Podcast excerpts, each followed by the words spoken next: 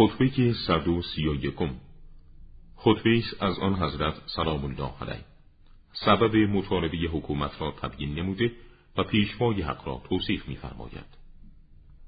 ای مردم قوتور در اختلاف و ای دلهای پراکنده از هم ای مردمی که بدنهایشان حاضر و آشکار و عقولشان قایب هرچه شما را به سوی حق میکشانم از آن گریزانید. همانند فرار بزغاله ها از قررش شیر.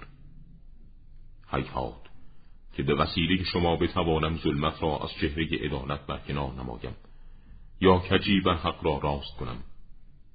پروردگارا تو میدانی که مطالبه و اقدام ما برای به دست آوردن حکومت نه برای تلاش و رقابت در میدان سلطگری بوده و نه برای خواستن زیادتی از مال دنیا.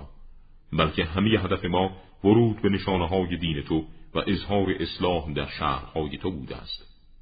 باشد که بندگان ستم دیده تو امن و امان یابند و آن کیفرها و احکام تو که از اجرا باز ایستاده به جریان بیفتد. خداوندا من اولین کسی هستم که به سوی تو بازگشته حق را شنیده و آن را پذیرفتم. کسی در نماز گذاردن از من سبقت نگرفته مگر رسول خدا صلوات الله علیه.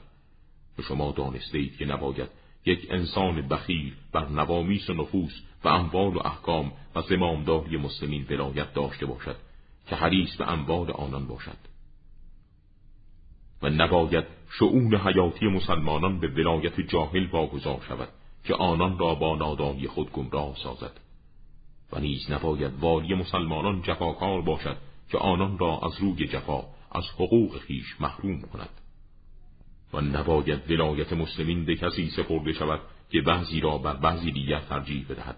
و نباید زمامداری مسلمین را در اختیار کسی گذاشت که در حکم رشوه بگیرد و حقوق مردم را ضایع کند و آن را چنان که باید ادا نکند.